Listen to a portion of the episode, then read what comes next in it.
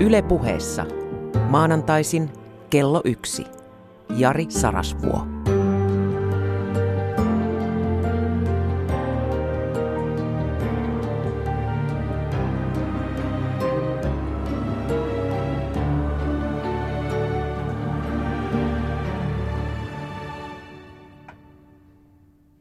Kaunista talvipäivää kaikille.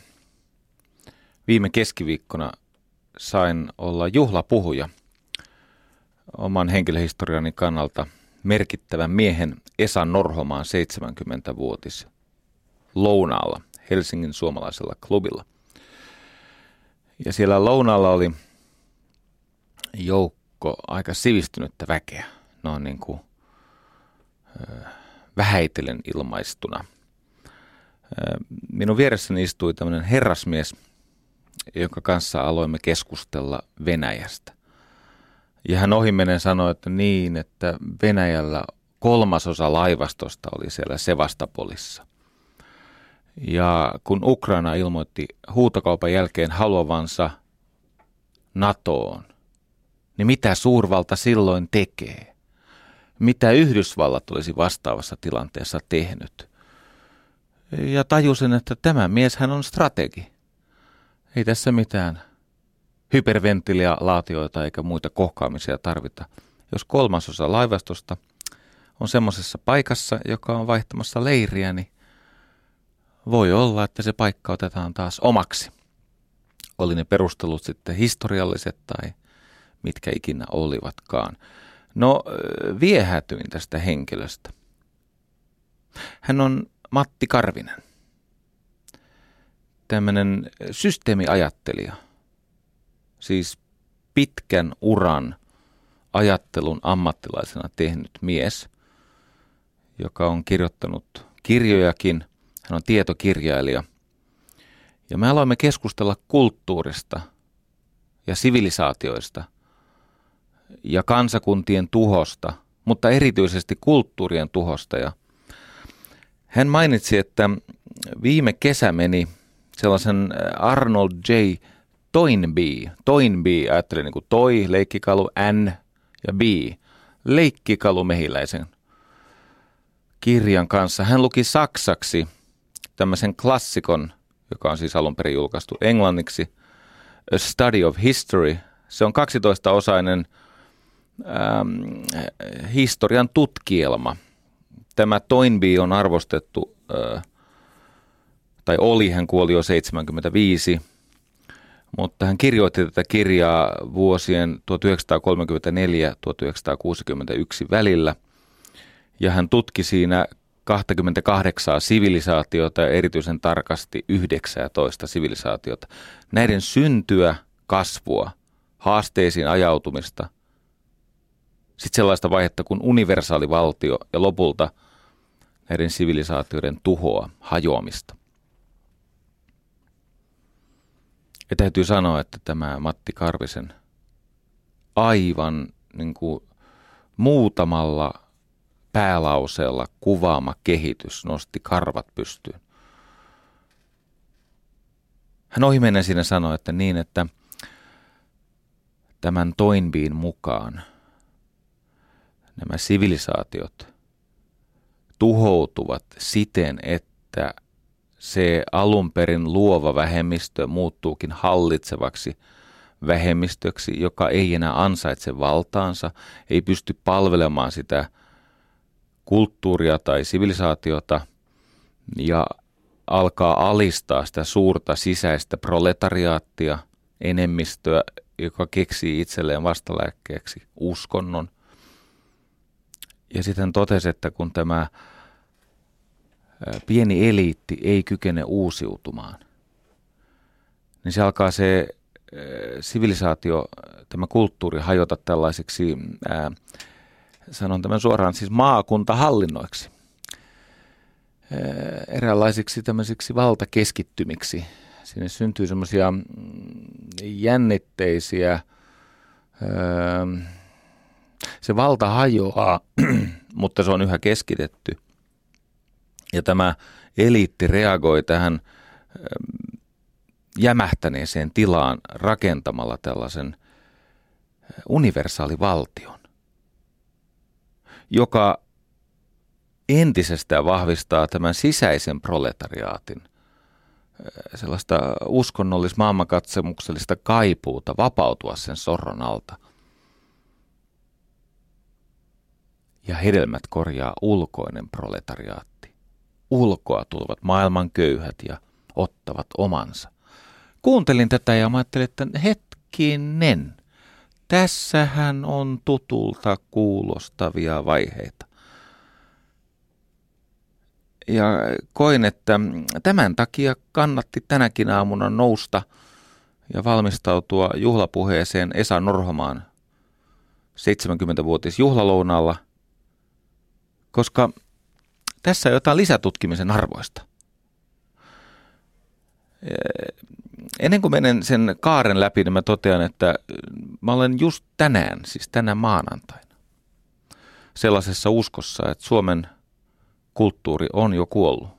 Ja se, mitä me todistamme, on enää näitä loppupelin kouristuksia.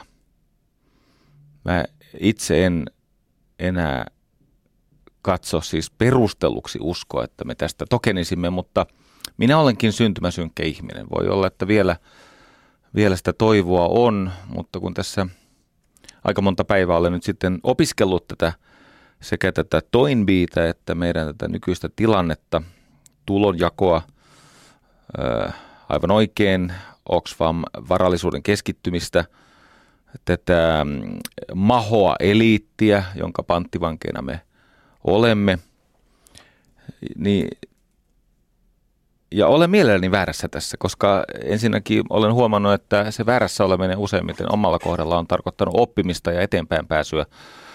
Mutta tämän lisäksi niin, niin tota, olisi se kiva, jos, jos tota, tämä tarina nyt ei ihan heti kohta päättyisi meidän kulttuurimme osalta. Mutta mä käyn lyhyesti tämän tavallaan nämä vaiheet. Ensinnäkin nämä sivilisaatiot syntyvät yhteisöistä, joiden syntymekanismin se ajava voima ei ole etninen tausta tai edes ympäristö, vaan haasteet. Se on hyvin mielenkiintoinen. Tässä siis on käyty läpi aina sieltä niin kuin Egyptin ajoista. Tämä on, tämä on todella valtava. Niin kuin totesin, kirjoitettu siis vuosina 34-61, eli 27 vuotta. Tämä Toynbee on varsin arvostettu ajattelija. Häntä tänä päivänä toki kritisoidaan ihan syystäkin. Siellä on paljon semmoista, mikä ansaitsee kritiikkiä, mutta tämä perusmekanismi on hyvin kiinnostava. Eli siellä on siis nämä 19 ikään kuin semmoista avainsivilisaatiota, nämä mineolaiset ja kreikkalaiset ja syyrialaiset ja sitten on, on nämä ää, tota, idän kulttuurit, nämä, ensi, nämä, mistä siis on tullut siis Kiina ja Korea, nämä shangit ja niin poispäin. Sitten on se Indus, Laakson kulttuuri ja tietenkin sumerilaiset. Ja sitten siellä on kaksi mielenkiintoista tämmöistä sivilisaatiojoukkoa. On tällaisia äh, niin kuin jämähtäneitä, ja tämä liittyy siihen syntymekanismiin. On siis sellaisia kulttuureja, äh, joiden kehitys on jäänyt äh, niin kuin jumiin. Ja näitä yhdistää joko sellainen pitkittynyt vaihe historiassa, että ei ollut haasteita. Ei ollut mitään, mihin pitäisi sopeutua nostamalla omaa tasoa. Esimerkkinä vaikka polyneesialainen kulttuuri. Eli se, että maailma ei heittänyt sellaisia niin kuin inhimillisiä ja, ja, ja niin kuin elojäämiseen liittyviä haasteita niin, että olisi syntynyt teknologiaa ja kulttuuria ja sivistystä, niin se voi johtaa tämmöiseen polyneesialaiseen touhuun, eli paneskellaan ja syödään ja paskannetaan, kunnes ymmärretään kuolla pois. Ja, ja tietenkin sitäkin romantisoidaan, mutta kurjaa elämäähän se on. Ja joku, joka on sitä mieltä, että ei se heidän mielestä ole kurjaa, niin jostain kumman syystä ne on pyrkinyt pois siitä ja sitä paitsi aika harva meikäläiset sinne kaipaa. Yhtä kaikki, sitten on toinen ryhmä, jossa ne haasteet on ollut niin rajuja, ne on ollut niin ankaria, että niin ikään he ovat jääneet jumiin, kuten vaikka eskimot. Eli se ympäristö on niin kertakaikkisen anteeksi antamaton, että ei ole ei ollut siis sellaista haastetasoa, johon voi sopeutua, vaan siltä haasteelta on ollut pakko suojautua. Siihen ei ole osallistuttu luovasti. No yhtä kaikki. Sitten on enemmistö näitä kulttuureita, joille se haaste, ja mä korostan tämän muutaman kerran varmaan esityksen aikana, se haaste on loppujen lopuksi inhimillinen. Se on, se on siis, eh, se ei ole pelkästään, eh, niin okei on totta, että sieltä minealaisesta kulttuurista, niin se haaste oli tietenkin itse välimeri ja, ja sen antamat mahdollisuudet ja uhat, tai kreikkalaisessa kulttuurissa se oli se karumaa, jota ne vielä entisestään erosialla teki karummaksi, eli parturoivat kaikki puut laivastoaan varten ja sitten siellä sitten ole paljon kreikkalaisista metsistä kuultu. No niin. Näiden yhteisöjen ja syntyvien yhteiskuntien kukoistuksen ja kasvun salaisuus on tämmöinen luova vähemmistö. Eli joukko fiksuja ihmisiä löytää toisensa ja oppii palvelemaan erityisellä tavalla sekä niin kuin toisiaan, itseään, että ennen kaikkea ympäröivää yhteiskuntaa. Eli syntyy tämmöinen hyvän kierre. Ja näitä esimerkkejä on tietenkin paljon muitakin kuin nämä Toynbeen esimerkit. Luen semmoista fantastista kirjaa kuin How We Got to Now, eli kuinka tähän hetkeen on päästy. Ja siinä on hienolla tavalla kuvattu, miten se Gutenbergin kirjapaino on muuttanut maailman teknologisesti, mutta ei tavalla, mitä me yleensä ajatellaan. Vaan se muutos onkin tullut sitä kautta, että kun Gutenberg keksi siis kirjapainon ja alkoi syntyä, siis tuli kirjoja, jotka oli niin kuin kooltaan kannettavia, mutta niissä oli aika pieni tämä kirjasin koko, siis se typografia oli, kir, kirjasimien välistykset oli aika ahtaat ja kirjasin koot pieniä. Ja, ja rivivälitkin oli aika, aika tukossa, koska paperista oli pulaa ja semmoista asiaa kuin typografia ei siihen aikaan ollut semmoisessa merkityksessä kuin nykyisin, niin paljastuu, että ihmisellä on tämmöinen tavallaan evoluutiokapeikko tai meillä on, meillä on semmoinen, niin kuin, mitä, mikä ei ole ollut aikaisemmin siis ratkaisevaa, mutta tästä meidän puutteestamme tai vajavaisuudestamme on seurannut valtava siunauksia joukkoja. Tämä on, tämä tämä on siis kuvaavaa, miten tämä luova luokka toimii. Mä kuvaan tämän nopeasti, koska se on riemastuttava okei, siis suurempi ja suurempi joukko ihmisiä saa käsiinsä tämmöisiä kirjoja, jotka vaeltaa pitkin sitten Eurooppaa ja kirjoissa on pieni pistekoko ja paljastuu, että ihmiskunta on kaukonäköistä.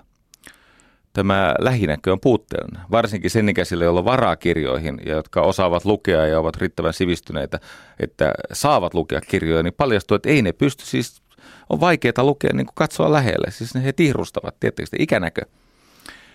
Ja tästä seuraa, että kun pikkasen aikaisemmin on syntynyt semmoinen teknologia kuin lasivalmistus, johon liittyy semmoinen haaste, että kun lasivalmistus vaatii korkeita lämpötiloja, niin, niin Venetsiassa, jossa ne valmistelivat tätä lasia ja, ja tekivät kristallia sun muuta, niin ne vähän, vähän väliä polttivat sen Venetsian. Niin se ei nyt siis käynyt tämä jatkuva Venetsian polttelu, niinpä ne karkotti nämä lasivalmistajat semmoiseen Miranon saarelle, jossa ne keskenään sitten jatkoi sitä lasivalmistusta, koska se oli heidän intohimonsa. No siitä syntyi tämmöinen lukulasiteollisuus, siis linssiteollisuus, koska oli tämmöinen klusteri. Ne vaihtoi siellä tietoja ja taitoja ja ne sekä kilpaili, että kiritti, että teki yhteistyötä, että vakoili. Ymmärrättekö te? Syntyi luova luokka – siis nämä linssivalmistajat, josta syntyy ihan käsittämätön joukko teknologiaa. Siis pelkästään se, että pystyy siis, ikä, siis ikänäköinen ihminen, siis ihminen, joka ei enää pysty tihrustamaan niitä pieniä pränttejä siinä Gutenbergin kirjassa, niin syntyi siis tämä lukulasiteollisuus, mutta mitä muuta syntyi? Syntyi kaukoputki.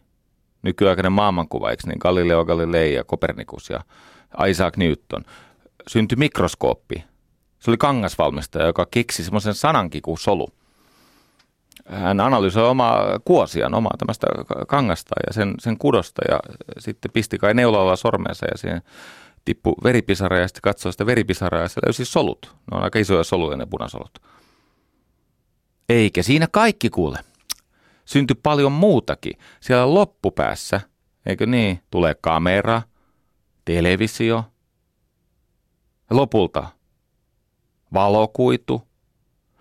Ja se on peräisin siitä ihmisen haasteesta pystyä lukemaan, kun on näitä kirjoja tullut ulottuville – ja sitten sen luovan luokan ky- kyvystä tehdä ratkaisu tähän. Ja jos sitä käy kunnolla läpi sitä lasin vaikutusta ihmiskuntaan, niin käy aika selväksi, että, että nykyaikaista teknologiaa ei olisi ilman linssiä. Ja linssi on saanut vauhtia näistä Venetsia polttelevista lasinvalmistelijoista Gutenbergin kirjasta ja siitä, että ne pantiin yhteen läjään. No palataan tähän Toinbiin. kattokaa, se luova vähemmistö, se löytää ratkaisun ja se oppii tekemään yhteistyötä sen niin sanotun tavallisen porukan kanssa. Ja syntyy yhteiskunta ja sivilisaatio, johon, jossa on niin kuin seuraavat tärkeät osat, niitä on viisi, on hallintojärjestelmä, joka myöhemmin – muuttuu synonyymiseksi talouden kanssa. Ei vielä tässä Toinbiin tarkastelussa, mutta kun tätä lukee huolella, niin huomaa, että se hallintojärjestelmä, siis se tapa järjestää yhteiskunnan resursseja, on tosiasiassa sama kuin nykyisin, mitä me kutsumme taloudeksi.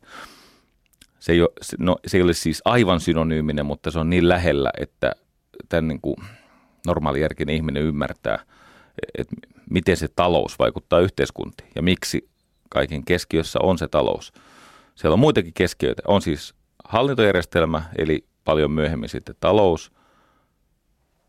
Toinbiin katsanto ja analyysi ei ihan ulottunut tähän nykyaikaan. Sitten on uskonto. Ja tällä onkin mielenkiintoinen rooli kohta, kun katsotaan, miten se ulkoinen proletariaatti tulee ja ottaa vallan siltä sisäiseltä proletariaatilta. Sitten on puolustus, eli armeija – Näissä yhteiskuntien tuhossa yksi yhteinen nimittäjä on militarismi.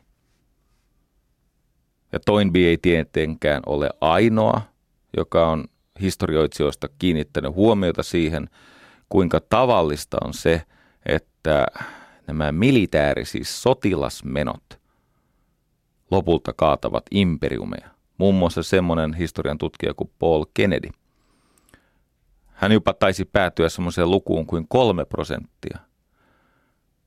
Että kun sen yhteiskunnan niin kuin tuotantokapasiteetista yli kolme prosenttia on sotilaspalveluksessa, niin se yhteiskunta kulkee kohti vääjäämätöntä tuhoaan ja, ja, ja korruptiota. Okei, hallintojärjestelmä, uskonto, puolustus, oikeuslaitos. Hyvin varhain havaittiin, että ei ole yhteiskunnalle turvallista, että – hallintojärjestelmä tai valta on sama asia kuin oikeuslaitos. Koska jos ei ole oikeuksia, se homma ei pääse kasvamaan ja kukoistamaan. Tietynlainen tasapaino tarvitaan. Näitähän on aina ollut, siis kuninkaat ja aateliset, ei ne mitään kavereita ollut keskenään, nehän siis taisteli vallasta tai tuolla Venäjällä, kun oli saari ja pajarit – ja tänä päivänä tämä oikeus, oikeuslaitos tätä, niin kuin, ratkoo näitä voimasuhteita. Ja sitten on tietenkin tieteet ja taiteet. Nämä viisi. Hallintojärjestelmä, uskonto, puolustus, oikeuslaitos, tieteet ja taiteet. Mutta mitä tapahtuu, kun se sivilisaatio tulee kohti sitä vaihetta, jonka keskellä me olemme? Se luova vähemmistö lakkaa uusiutumasta – ja se muodostaa tämmöisiä perversejä klikkiumiä, siis ne kinastelee keskenään siellä eräänlaisessa hovissa. Eli syntyy semmoisia valheellisen harmonian tai, tai valheellisen vastakkainasettelun tämmöisiä Se on halli, siis luova luokka lakkaa uusiutumasta, se ei enää ole luova vähemmistö, siitä tulee hallitseva vähemmistö ja siellä on tämmöisiä näennäisoppositioita. Ja, ja, ja si, siinä se homma alkaa edetä kohti semmoista tasapainotilaa, jota voi kutsua lähinnä niin kuin montussa olemiseksi. Eliitti leiriytyy tällaisiin mahoihin instituutioihin. Kuulostaako yhtään tutulta? Leiriytyvä eliitti. Mahot instituutiot. Ja kun valta ilmaisee itsensä aina instituutioiden kautta ja se jämähtää se tilanne, niin käy niin ikävästi, että tämä sisäinen proletariaatti, joka huomatkaa, tekee kaiken. Siis ilman duunaria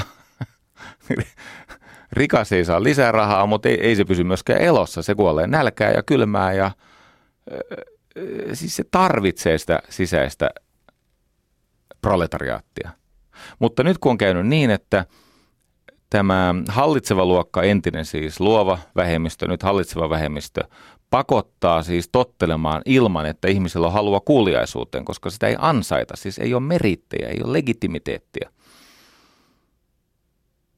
Ja mielenkiintoista on se, että nämä luovat vähemmistöt, ne alkavat palvoa omaa menneis, siis ver, o, niin kuin, ne palvoo siis menneisyyden versiota itsestään.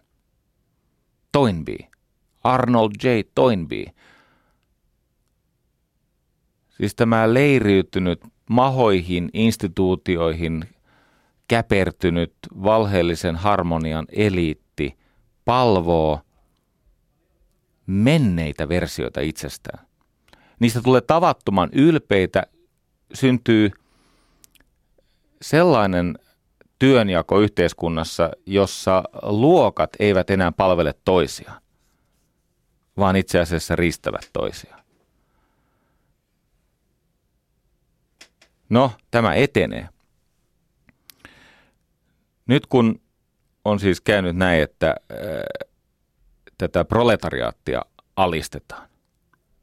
Huomatkaa siis kirjailijan nimi ei ole Marx – Hänellä oli muuten eri käsitys täällä Toynbille, proletariaatista kuin Marksista, hän oli pikkasen ehkä, no jaa, sanotaan, että sana on sama, mutta määritelmä oli pikkasen ero, eri, niin tämä proletariaatti alkaa katkeroitua. Se alkaa kohdata eh, niin kuin sen vallankäytön, niin kuin se pelko muuttuu vihaksi ja alkaa syntyä väkivaltaisia tämmöisiä oman käden oikeushankkeita. Ja kun se homma siitä etenee, niin hallit, hallitseva vähemmistö muodostaa tämmöisen universaali valtion. Tämä on hyvin mielenkiintoinen. Universaali valtio, siis tämmöinen hyvin erikoinen valtakeskittymä, joka – hallitsee näitä maakuntahallintoja, siis näitä mm, provinsseja, näitä niin kuin itsenäisyytensä puolesta taistelevia niin kuin etäämällä olevia valtakeskittymiä. Ja mietin tässä nyt sitten Eurooppaa ja Suomea ja ehkä vähän soteratkaisuakin siinä ohi mennä. Mutta ihana. Kyllä sivistys on ihanaa. Siis viihde on kivaa mutta sitten kun saa kiksejä sivistyksestä, oppimisesta, se vasta hauskaa. Tämä on tämmöistä tota, keski-ikäisen miehen seksiä. No niin, koitetaan päästä takaisin aiheeseen. Tämä universaali valtio, sen vastavoima on proletariaatin universaali usko tai universaali kirkko. He muodostavat maailmankuvan, joka on vähän niin kuin kategorisesti en usko, eli ollaan eri mieltä sen universaalivaltion virallisen totuuden kanssa.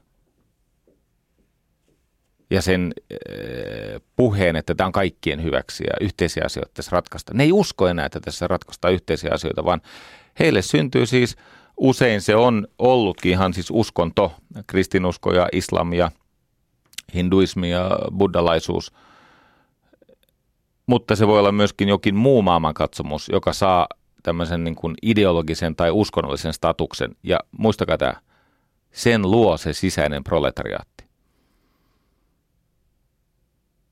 Kateus, ja katkeruus ja epäily ja luottamuksen puute laukaisee tämän tuhon. Ja silloin ihmiset turvautuvat arkaismiin, eli idealisoidaan mennyttä, tai futurismiin, eli kuvitellaan, että tulee luvattu maa, tulee jotain taivaan kaltaista, kuulostaako tutulta, tai tällainen kertakaikkinen vieraantuneisuus, tämmöinen äh, siis äh, luopuminen maailmasta, tai siis semmoinen, englanniksi on detachment, siis semmoinen, että irrotetaan ote maailmasta, eli äh, kohdataan näitä, siis ilmoitetaan, että ei kiinnosta mua. Antakaa rahat, että pysyn elossa, mutta ei tämä yhteiskunnan rakentaminen ole enää mun homma, koska ei tässä, ei tämä koske minua. Mutta sen verran tietenkin täytyy olla kiinnostunut yhteiskunnasta, että saa siltä siis sen elantonsa. Mutta tämä mätänevä maailma ja sen realiteetit eivät enää kiinnosta. Syntyy tämmöisiä, no, joutilaiden luokkia. Semmoisia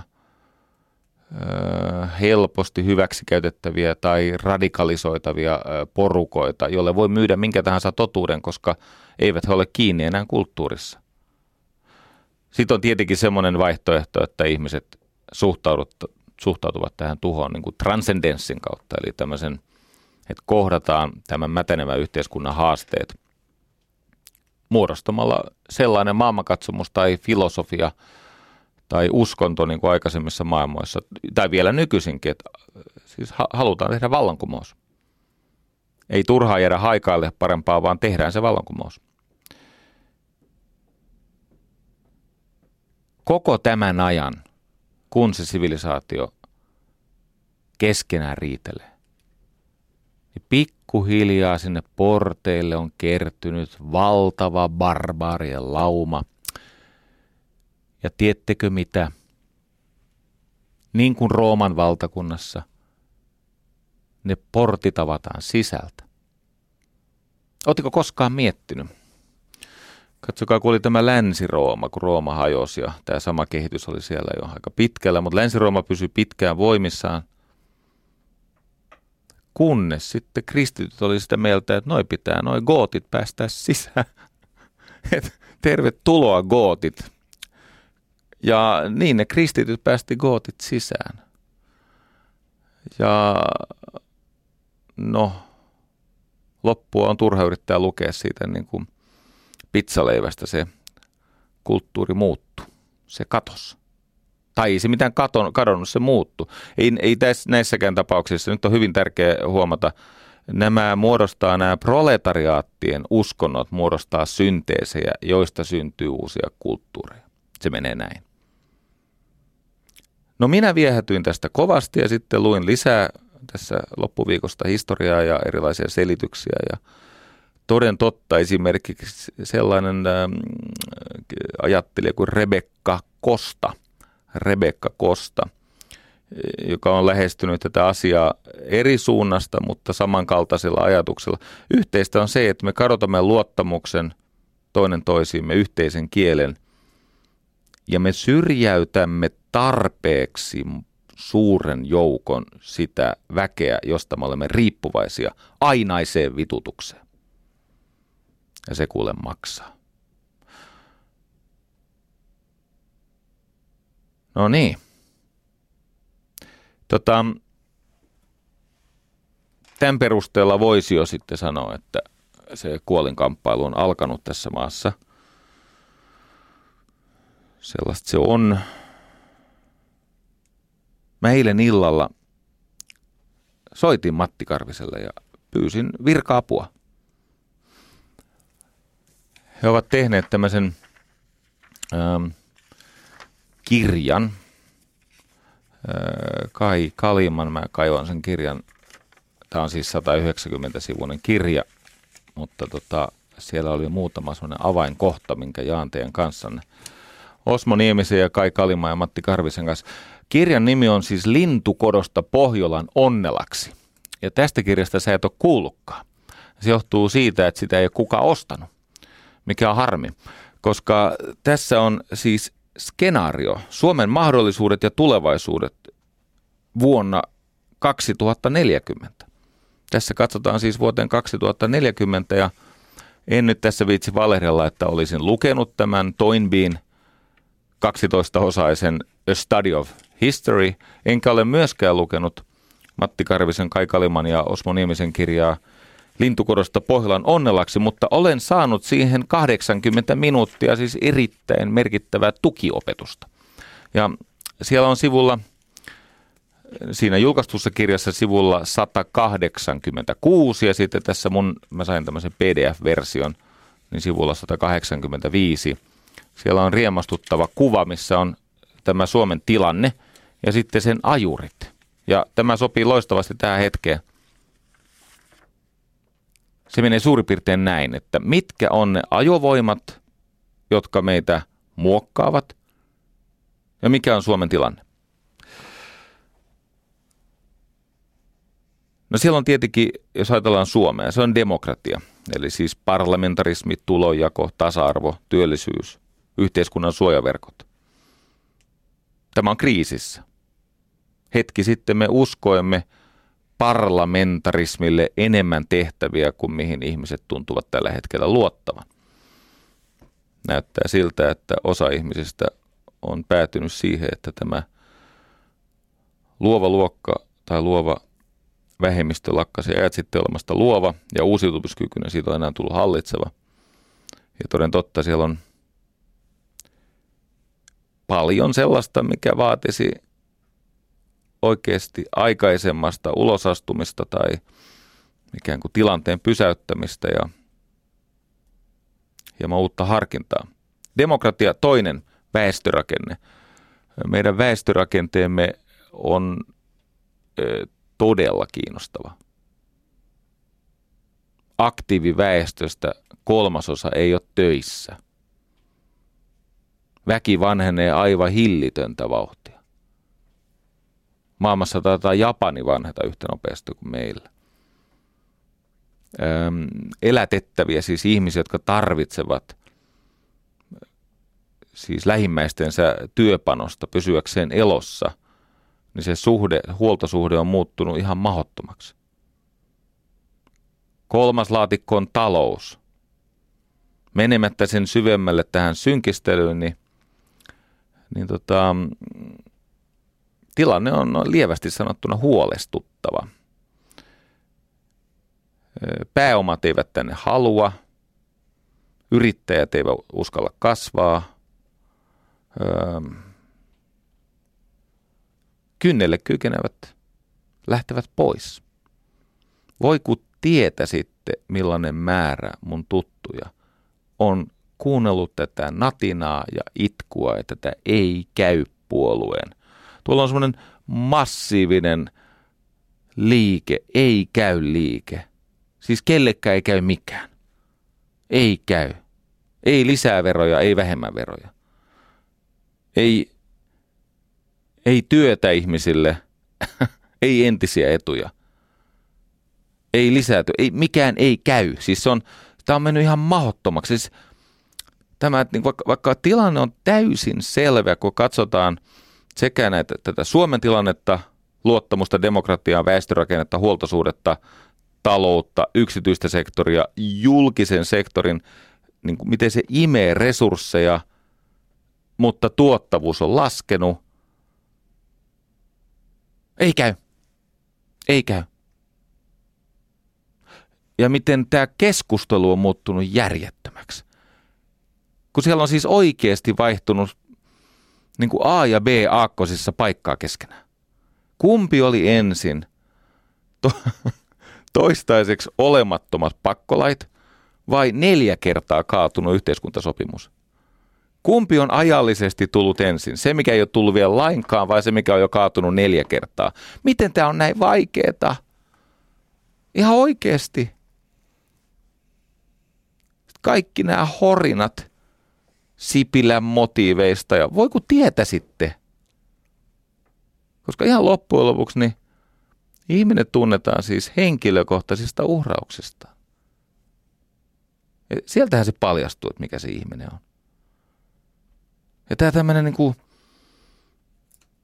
käsittämätön ajattelu, että asiat saa arvonsa sen perusteella, kuka niistä puhuu, ei sen perusteella, mitä ne ovat.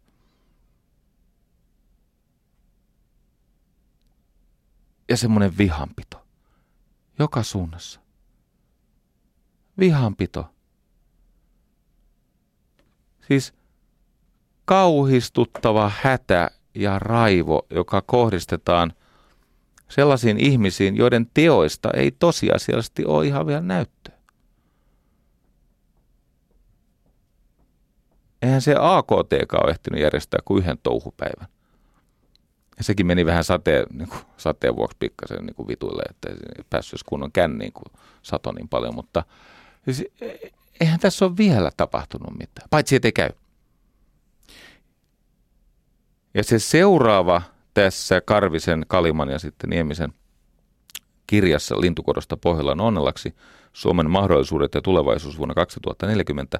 Se seuraava laatikko onkin kiinnostava. Suomalaisten hyvinvoinnin ja turvallisuuden tunne, arvokas elämä. Kun tämä murenee, ja kun se murenee kiihtyvällä tahdilla, siellä niin sanotussa käytetään tätä Toinbiin termiä – sisäisessä proletariaatissa. Mehän olemme tämän maailmanmuutoksen edessä täysin avuttomia. Katsotaanpas niitä ulkopuolisia ajureita. Väestöräjähdys, väestön kasvu. Näyttää ilmeiseltä, että vuoteen 2050 mennessä meitä on ainakin 10 miljardia. Siltä se näyttää. Mutta kun pohditaan, että kuinka monta ihmistä tämä pallo noin niin kuin yli ajan kykenee elättämään, niin arviot vaihtelee miljardista kahteen. Meitä on siis viidestä kymmeneen kertaa liikaa ihan kohta.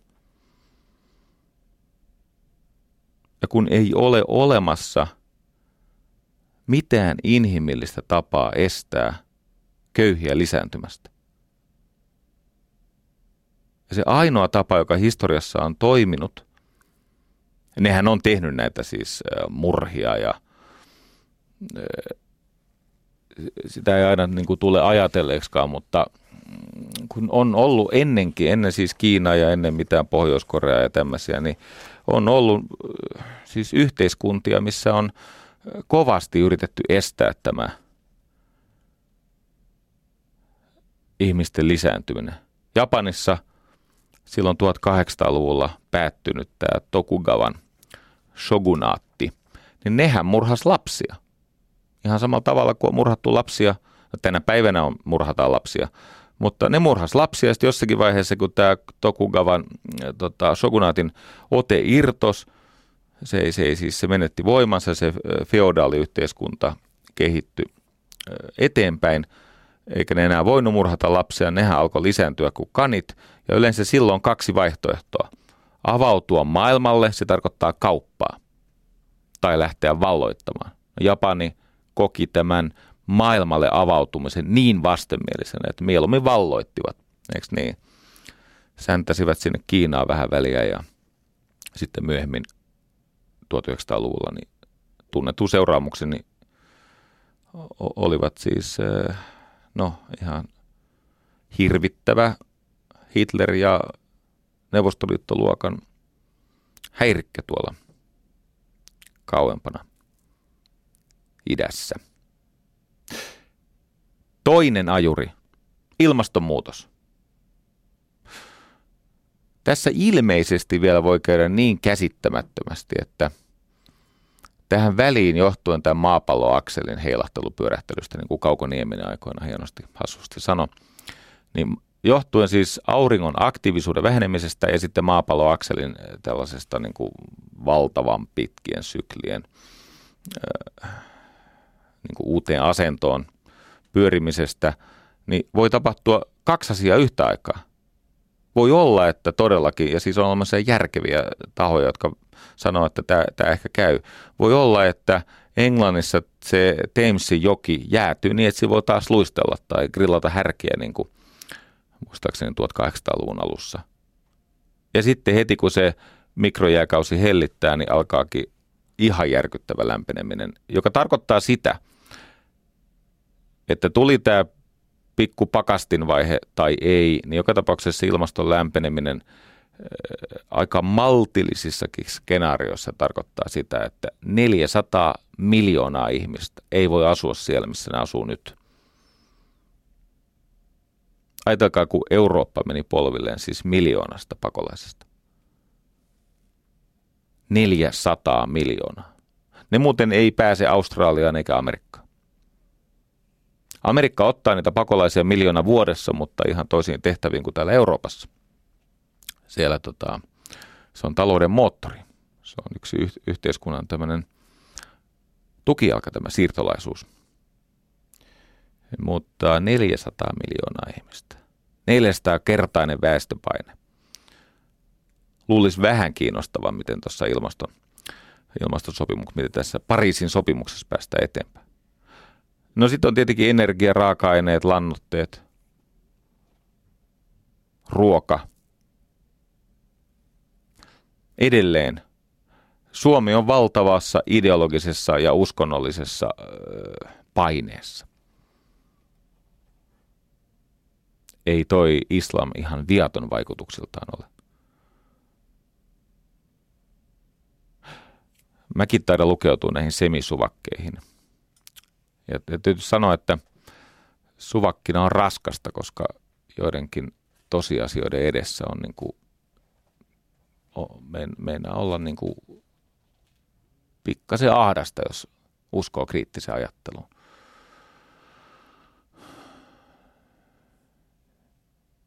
Ei se islamistinen siis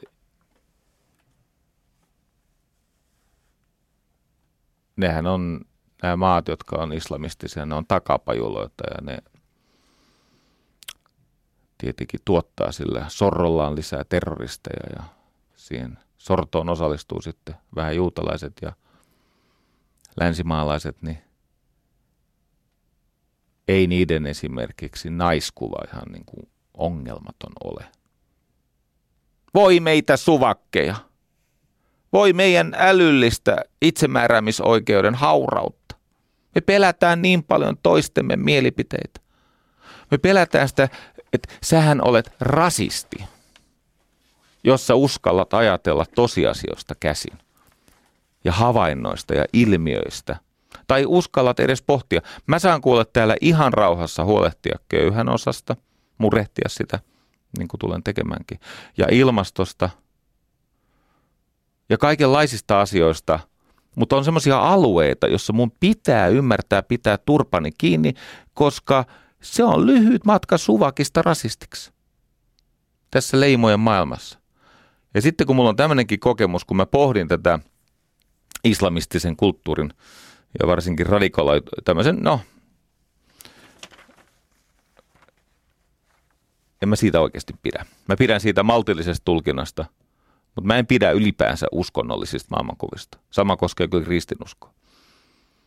Ei senkään historia kauhean kunniakas ole, ja kyllä nekin siis ihan hirveitä juttuja tekee. Jos sydän lyö myötätuntoisesti heikomman edestä, niin ei voi olla kauhean uskonnollinen. Mä oon pahoillani. Se oli oikeassa se Freud, että uskonto on rutto ja kolera ja syöpä. Se, se on paha asia. Mutta kato, tähän pitää liittää aina tämä, että jos aikoo mitä tahansa vähän kritisoida islamin, niin täytyy haukkua myös kristitut varmuuden vuoksi ja, ja hindut, nekin on tuhmia. Kaikki vihanaisia. Eri tavoin ja eri kehitysvaiheessa.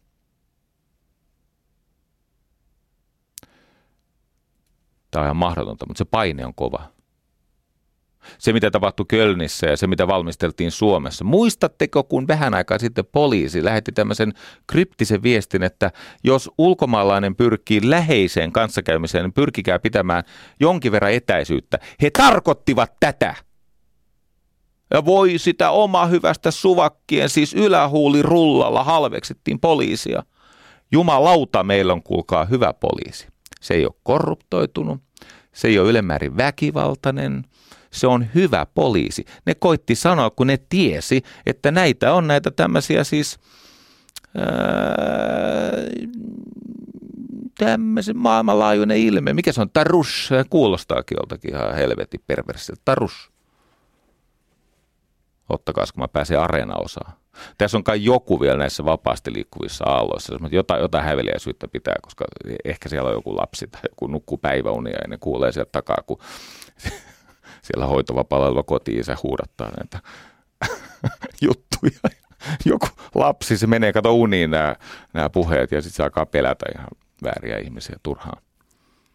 Mutta jos me emme pysty keskustelemaan vaikeista asioista ilman pelkoa leimaantumisesta, niin me olemme juuri siinä tilanteessa, missä Ruotsissa toimittajat eivät usko, uskalla kertoa näistä joukkohäirinnöistä ja ahdisteluista ja sukupuolisen tai ihmisen niin kuin itsemääräämisoikeuden loukkaamisesta.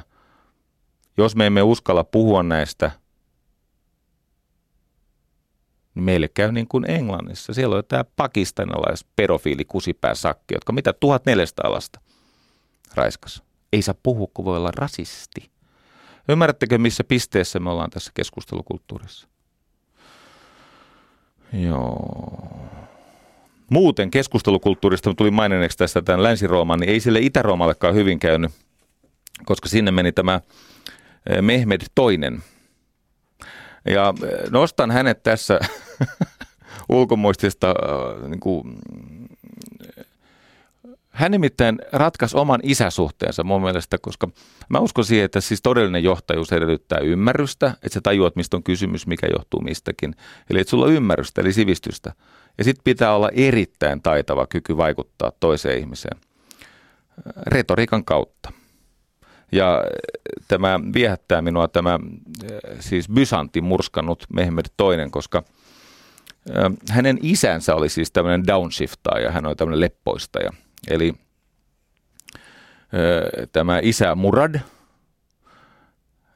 nämä oli siis osmaaneja, ei muistaakseni ole vielä ottomaaneja, mutta isä, isä Murad oli siis jäänyt eläkkeelle ja antanut pojalleen sitten tämän valtakunnan, mutta kun siellä Varnan taistelussa, siellä missä on Unkaria puolella ja nämä, niin, niin tämä huomasi tämä Mehmed toinen, että hän, hän on vähän niin kuin pulassa.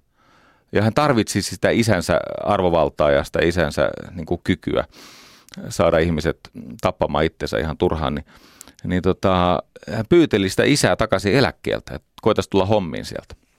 Ja no isä oli tämmöinen Portugalin pakolainen, se oli tämmöinen varhaiseläkeläinen, se oli painu, painu maailman murheita sinne jonnekin, mihin pakenivatkaan siis, nehän oli siis sulttaaneita.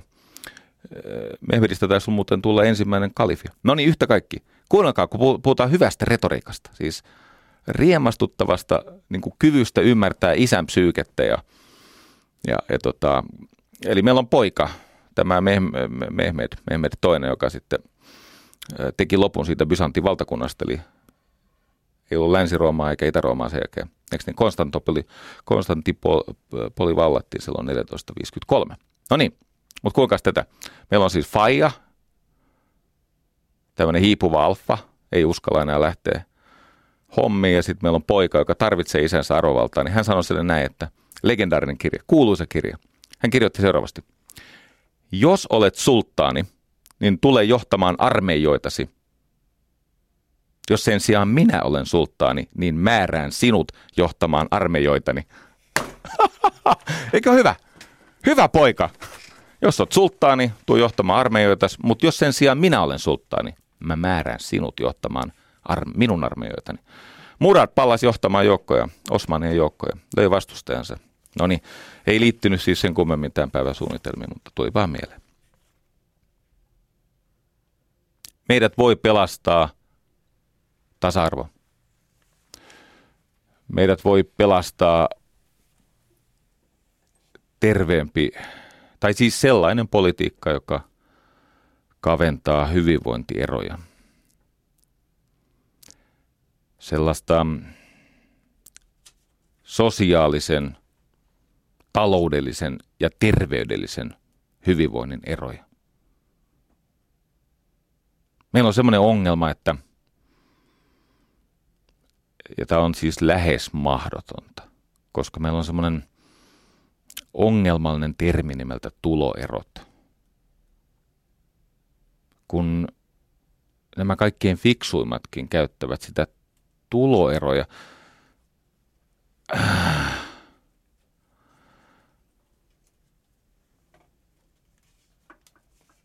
No mä yritän mennä ensin sieltä, minkä kaikki voi hyväksyä, ja ehkä siellä internetin syvyyksissä kerron sen, minkä, mitä sit pitää tehdä joka tapauksessa. Lontoolaisista virkamiehistä on kuuluisa tutkimus, jossa on havaittu, että ne Lontoon julkisen palvelun työntekijät, jotka ovat ikään kuin alisteisessa asemassa, eli että he ovat käskyn alla, heillä on moninkertainen sydänkohtausriski verrattuna siihen lontoolaisen julkisen palvelun työntekijöihin, jotka ovat johtavassa asemassa, jotka saavat itse päättää. Se, että ihminen on sosiaalisesti heikossa asemassa, se siis kirjaimellisesti voi synnyttää tilanteen, jossa limppu leikkaa kiinni. Ja apinoista tiedetään, että kun on tämmöisiä koejärjestelyitä, jossa manipuloidaan apinoiden niin kuin valta-asetelmia, niin tämmöinen heikommassa asemassa ollut apina – jolle järkätään valtaa, siis se koejärjestely häiritsee sitä apinalauman valta-asetelmaa sillä tavalla, että äsken huonommassa asemassa ollut apina, sen valta-asema, sosiaalinen asema paranee, niin tämän apinan terveys kaikilla mittareilla kohenee. Se, että apina saa enemmän valtaa, parantaa sen apinan toimintakykyä, terveyttä, pidentää elinikää. Ja vastaavasti nämä omega-apinat, siis semmoiset apinat, jotka ovat ikään kuin siellä periferiassa, siellä laitamilla, kun niille annetaan kokaiinia. Tämä on muuten aika monen järjestely. Siis aika, mä oon monta kertaa miettinyt, että onkohan tämä ihan eettistä, siis antaa paljon kokaiinia apinoille. Ja sitten kun annetaan sitä kokaiinia, niin niitähän pitää valvoa näitä apinoita kaiket päivät, yöt läpeensä, niin ettei vaan ne opiskelijat vähän testaisi myös itseensä. Mutta yhtä kaikki, kun tutkitaan näitä huonossa asemassa olevia omega-apinoita ja sitten näitä paremmassa asemassa olevia beta- tai alfa-apinoita, on havaittu, että huonossa sosiaalisessa asemassa olevat apinat addiktoituvat huomattavasti helpommin siihen kokaiiniin.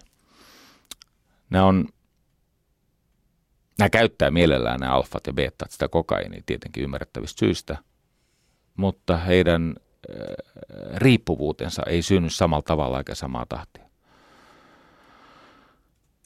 Ja tiedetään niin ihmisistä kuin apinoista, mutta erityisesti ihmisistä, että se matala status se johtaa siis riskikäyttäytymiseen, kaikenlaiseen riskikäyttäytymiseen, siis niin kuin hölmöyteen, tyhmyyteen,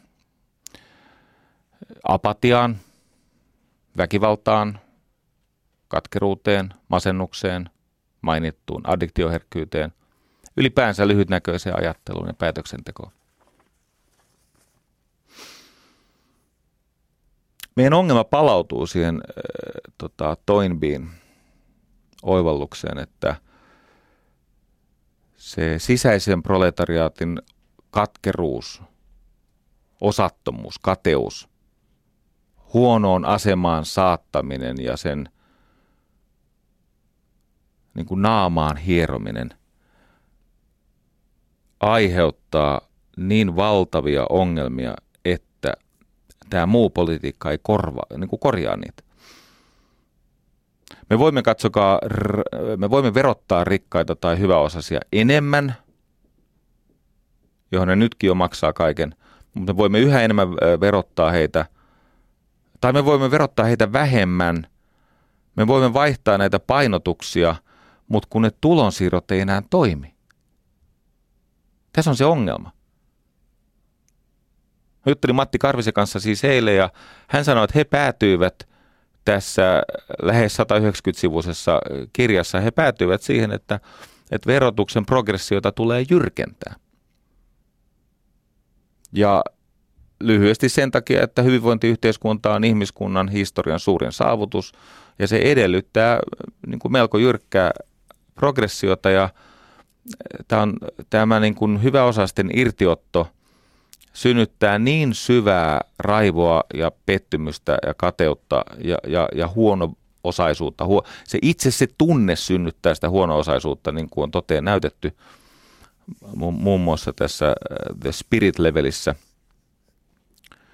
Et siellä, missä siis epätasa-arvo taloudellisesti tai epätasaisuus, tulonmuodostus jyrkkenee, niin siellä kaikenlaiset murheet, lukemattomat murheet lisääntyy. Vaikka se kausaliteetti, siis se syy-seuraussuhde on joskus vaikeasti toteen näytettävissä tai, tai edes ymmärrettävissä. Mutta he päätyivät siis, äh, nämä Kalima ja, ja, ja Karvinen ja nämä päätyivät siihen progression jyrkentämiseen. Ja mulla esimerkiksi ei ole ollut, ole ollut ongelmaa, että vaikkapa päämaatulovero on noussut 40 prosenttia siitä, kun mä aloitin yrittäjänä. Ja että mua verotetaan paljon, paljon aggressiivisemmin. Että kun mä synnytän omalla työlläni, omalla riskilläni tuhannen euron lisätulon, mä saan siitä itse 212 euroa, jos mä haluaisin koskaan sitä rahaa käyttää niin kuin perheeni tarpeisiin. Se lähes 80 prosenttia menee, menee tota muiden tarpeisiin. Ja hyvä niin. Mulla ei ole tätä ongelmaa. Mun ongelma on se, että mulla on epäluottamusta siihen, että toimivatko nämä tulonsiirrot enää ihmisiä tervehdyttävästi, kun me elämme tämmöisessä niin kuin hyvin katkeraksi muuttuneessa – yhteiskuntatunnelmassa. Ja tämä on yksi syy, minkä takia kynnelle kykenevät karkaavat ja osa ihmisistä on, on niin kuin löynyt hanskat tiskiä ja osa ottaa oikeuden omiin käsinsä ja, ja, ja niin poispäin. Ja meidän pitäisi löytää siis toinen ratkaisu. Ja sitä toista ratkaisua mä kuvaan tässä areena-osassa ja kiitän lähetyksestä tähän asti.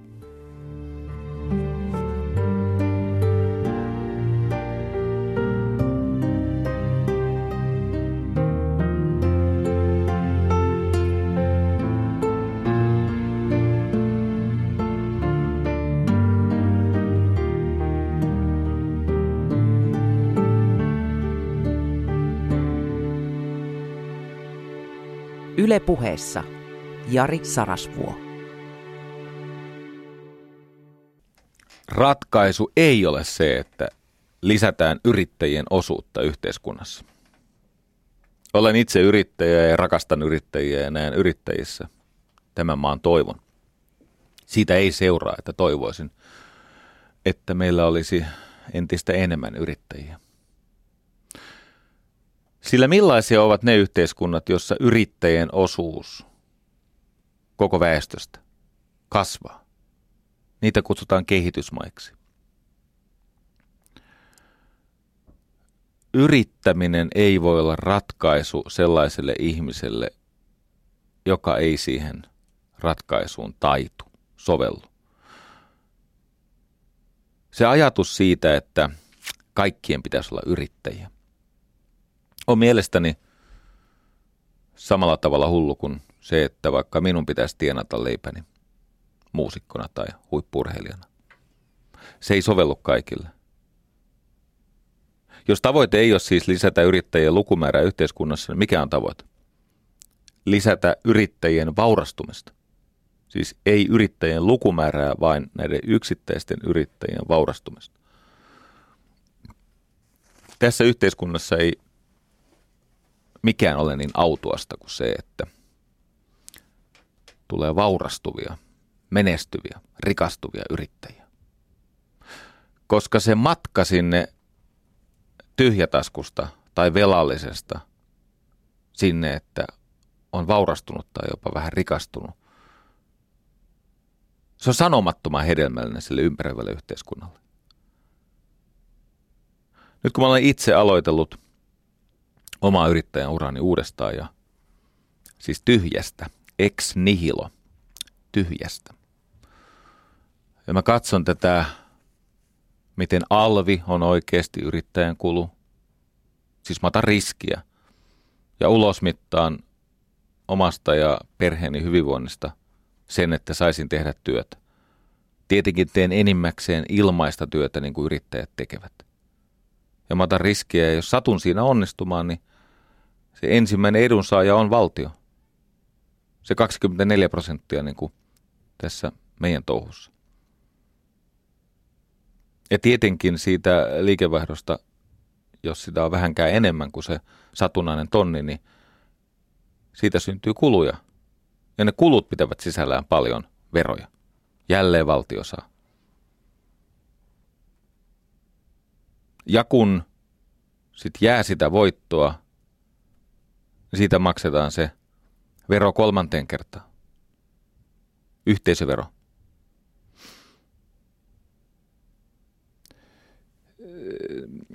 Nämä vasemmistolaiset, joiden arvomaailmaan suhtaudun arvostavasti ja hyväksyvästi suurelta osin.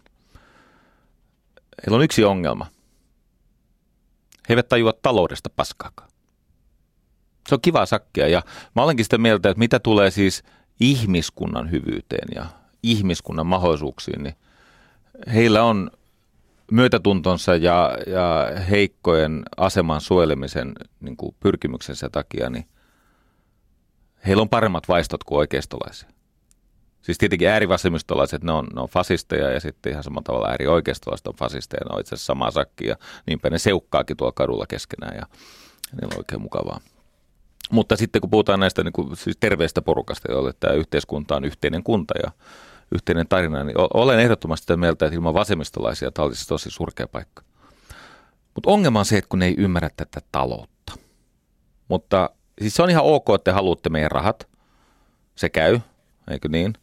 Siitä on seurannut paljon hyvää ja seuraa jatkossakin. Ja se, että te ette onnistu meiltä ottamaan niitä rahoja, se on erittäin huono asia. Ja tämä sen takia, että se johtaa siis äh, helvettiin, inhimilliseen hätään. Tässä äh, mainitsemassani siis tämän Arnold J. Toynbeen mallissa ne yhteiskunnat tuhoavat, tuhoutuvat se, juuri sen takia, että se ote inhimilliseen sieluun katoaa. Se, se ei ole siis ekologinen paine, niin kuin monissa muissa selityksissä, eikä se ole välttämättä edes ulkoinen sosiaalinen paine, vaan nämä kulttuurit tekevät itsemurhan, koska he kadottavat itsensä. Ja siinä käy niin ikävästi, että he eivät enää tunne myötätuntoa ja ja, ja ei ole otetta siihen toiseen ihmiseen ja näihin eri yhteiskunnan tehtäviä toteuttaviin ihmisiin. Ja tämän suhteen niin, niin arvostan. Mutta kun, mitä tulee tähän, niin kuin, että kuinka sitä jakovaraa saisi lisää? Kun yhteisöveroastetta laskettiin 4,5 prosenttiyksikköä, niin sehän tietenkin johti verokertymän kasvuun. Kato, kun talous on insentiivejä. Talous on kannustimia. Se vaan ystävä on niin, että jos sä halpuutat jotain osaa taloudessa, tai sä halpuutat työtä, sitä kysytään lisää. Sä halpuutat tuotteita, niitä kysytään lisää. Tai kannustat tekemään enemmän voittoa ja maksamaan siitä – enemmän veroja, mutta suhteessa vähemmän, niin tietenkin se johtaa valtion kassan paisumiseen. Niinhän se on johtanut Suomessa aina ennenkin ja kaikkialla maailmassa. Siellä, missä ei sallita tämmöistä ihan törkeää, siis varastamista, tätä, sitä mitä kutsutaan verosuunnitteluksi, mutta on oikeasti verojen välttelyä ja, ja varastamista. Se on, se on kokonaan siis toinen asia. Nyt kun usein tuolla puhutaan nämä, nämä tota, yliopistossa olevat äh, hahmot sanovat, että meillä on kysyntäongelma. Ja tämä on yksi, tämä kysyntä on yksi sellainen tekijä, joka paljastaa, että ei se vaan taju taloutta. Se ei ymmärrä, mistä se raha tulee. Kysyntä on tarjonnan funktio. Kun hintaa lasketaan, alkaa kysyntää löytyä. Tämä on totta kaupassa – Tämä on totta rakentamisessa, tämä on totta tietenkin finanssitoiminnassa, tämä on totta työssä. Kun ei ole kysyntää, niin se ei tarkoita, se ei tarkoita sitä, että ei ole rahaa. Se tarkoittaa sitä, että se hyödyke, on se sitten tuote tai palvelu, siinä on kaksi ongelmaa, joko molemmat tai jompikumpi. Yksi, se on hinnoiteltu väärin, se ei kiinnosta – suhteessa riskinottohaluun, niin se ei vaan kiinnosta. Se on liian kallis. Tai vaivalloinen. Ehkä pelottava. Ehkä siinä pitää hinnoitella myös riski, koska työsuhteessa on nykyisin sellainen ongelma, että se on hinnoiteltu pelottavaksi. Siis siellä on semmoisia, sälytettiin semmoisia yhteiskunnallisia velvoitteita, jotka on johtanut siihen, että työtä ostavat, ostavat mieluummin kovemmalla hinnalla sopimuksin työtä. Eikö niin? Henkilöstövuokraus. Sehän on kalliimpaa kuin ihmisen palkkaaminen. Mutta maksetaan jopa 50 prosenttia enemmän siitä työstä, koska on niin paljon helpompi hallita sopimuksia kuin suhteita.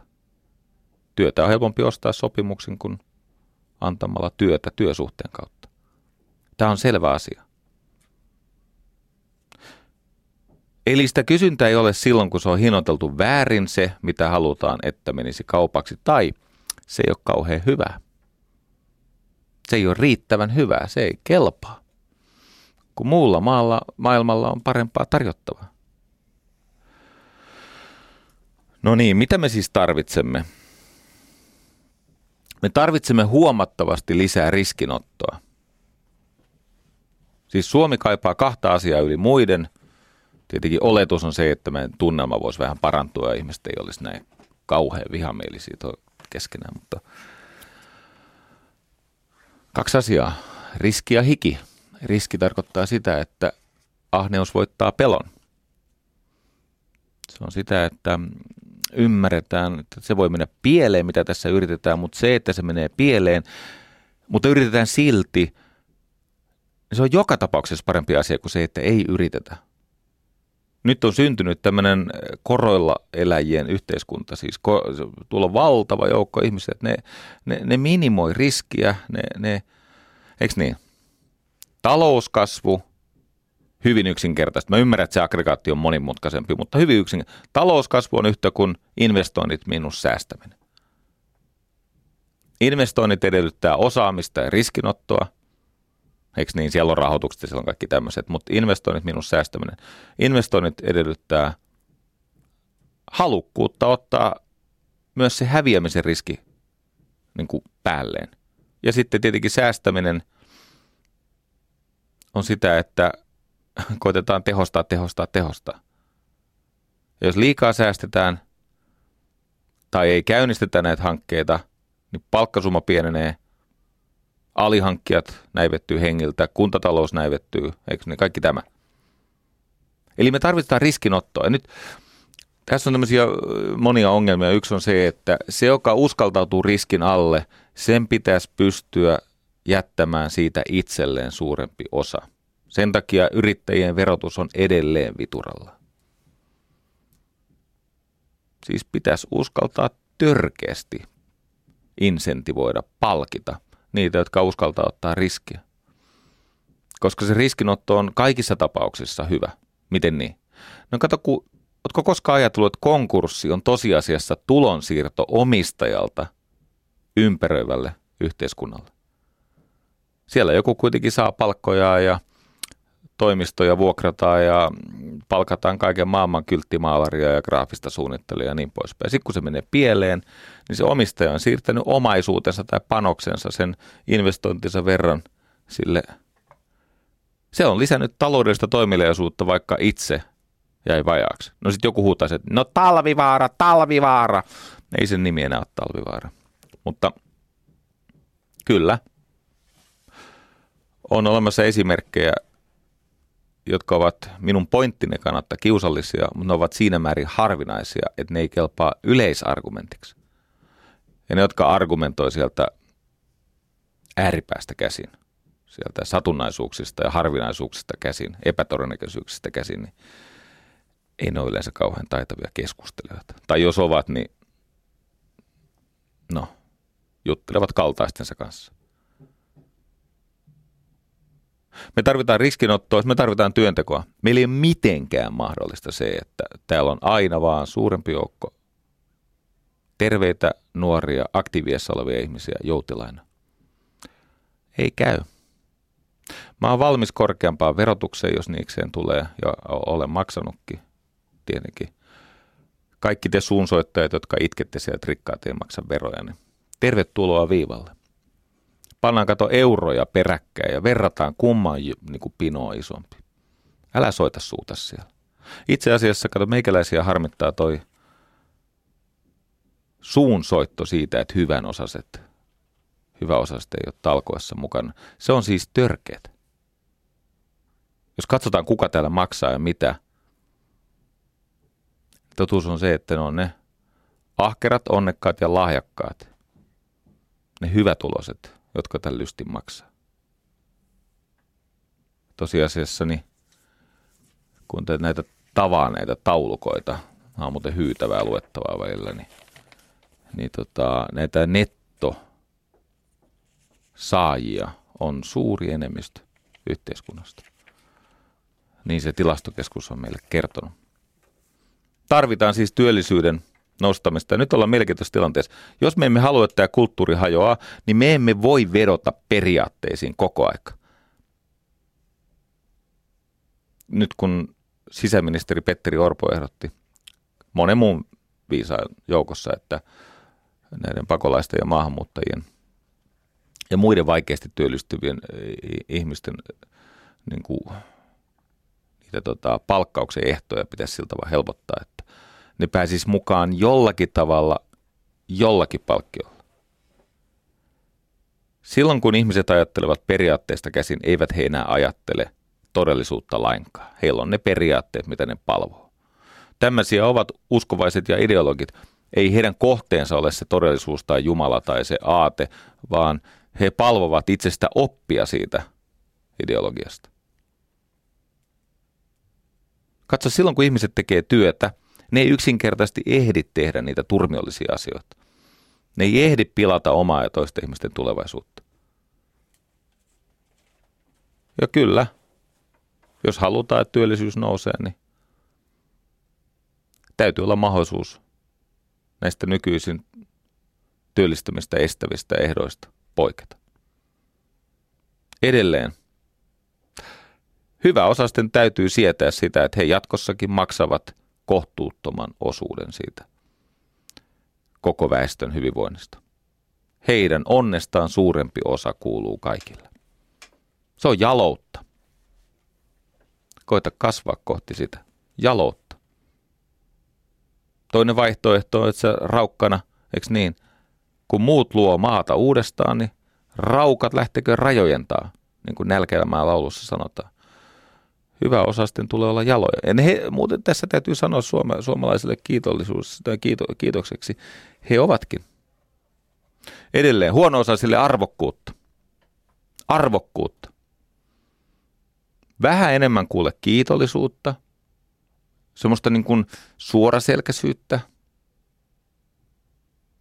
Öö, emme me, jotka maksamme, ole sitä sun tilaa henkilökohtaisesti aiheuttaneet. Kato, kun tuolla osa porukasta karkailee täältä sen takia, että he eivät jaksa sitä syyttämistä ja vittuilua. Se on tosi yleistä, tietäisit vaan. Ne on kyllästynyt tähän tunnelmaan. Just juttelin Lontooseen lähteneestä, tai lähteneen pariskunnan kanssa, että tämä on siis varsinkin sieltä ulkomailta katsottuna, niin tämä on käsittämätöntä. He ovat olleet monessa maassa. Se on, että ihan ainutlaatuisen kiittämätöntä ja niin kuin arvokkuutensa kadottanut tätä keskustelua.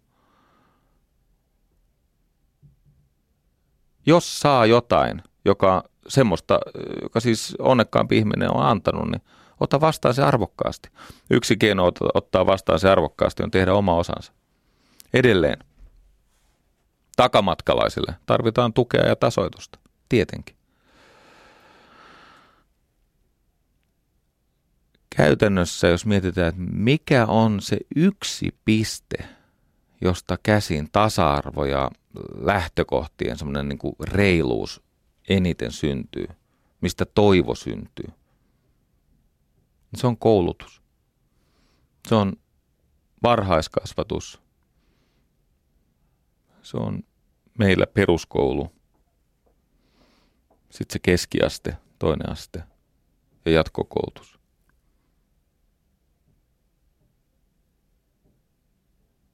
Tämä on oikeasti pelottavaa, että usko siihen, siinä on kaksi asiaa. Yksi on se, että ihmiset eivät oikein usko enää se koulutuksen vaikuttavuuteen ja toinen on se, että mä oon pahoillani se koulutus ei ole antanut ihmisille niitä taitoja, joita tarvitaan, että voisi sen oman onnensa itse luoda. Ei se meidän peruskoululukio ja sitten myöhemmät kouluasteet, eivät ne niin hyviä ole kuin mainostetaan. Millä perusteella? No kun ihmiset on masentuneita, eksyneitä, vihasia, joutilaita. Heillä ei ole eväitä rakentaa sitä omaa onneaan. No eikö silloin epäonnistunut? Heille on myyty valhe siitä, että heidän pitäisi saada sitä duunia, mihin he ovat kouluttautuneet. Ei se niin mene. Se menee niin, että kun yhteiskunta antaa sulle koulutusta, niin se joudut keksimään sen leivän jostakin. Sitten jos taidot ja onnekkuus riittää, niin voi olla, että sä pääset toteuttamaan omaa intohimoa myöhemmin, mutta ei juuri koskaan suoraan koulusta. Ei juuri ikinä. Tämä arvokas ihmiselämä edellyttää kamppailua. Ja viimeinen. Kun mä kävin näitä hyvinvoinnin tasaamiseen tähtääviä malleja ja, ja sit näitä historiallisia selitysmalleja ja, ja sitä, missä meidän toivo voisi olla. Eli siinä, että, että se sosiaalinen tasa-arvo, te, niin kuin hyvinvointierot alkaisi supistua, jossa toden totta mun joskus ystävällisesti haastamani niin vasemmisto on ihan hyvä, kunhan ette talouteen kauheasti puutu, koska siitä ette vaan tajua oikein mitään. Mutta kun mä kävin, että mi, missä se on se ydinongelma, kyllä se on toivon puutteessa. Miettikää kaikkia länsimaissa, missä keskiluokka on niin kamalan pettynyt omaa elämäänsä ja kaikkea hyvää, mitä he olivat omilta vanhemmiltaan perineet ja miten kaikki siis kulutushyödykkeet on halpoja ja viihde on halpaa ja kaikki on muuttunut halvaksi, mutta he ovat vaan niin vihaisia ja pettyneitä.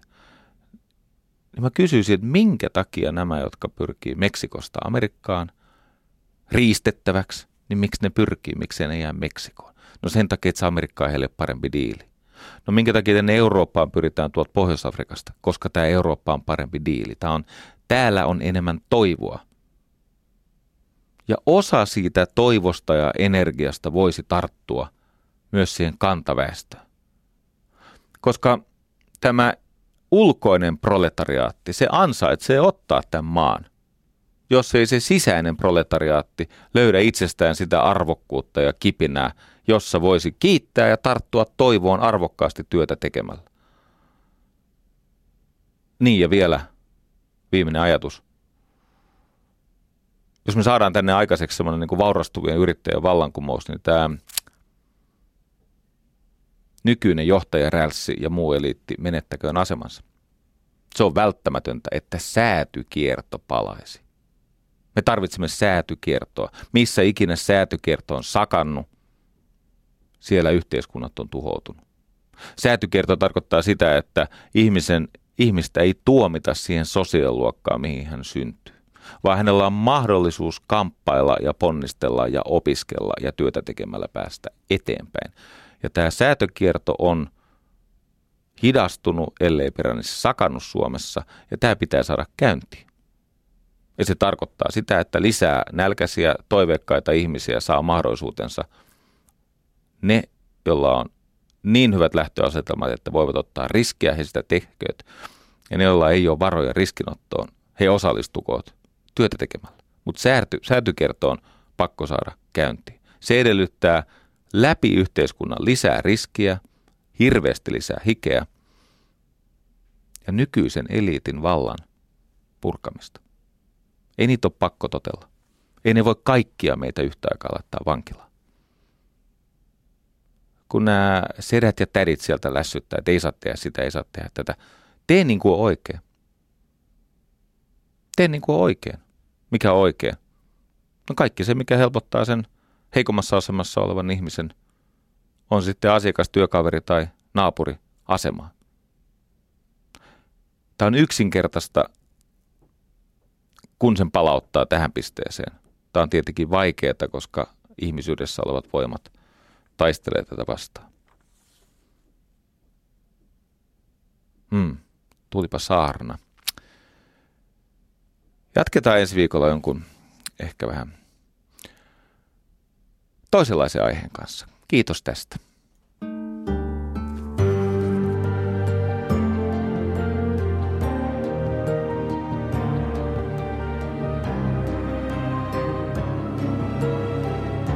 Yle puheessa Jari Sarasvuo.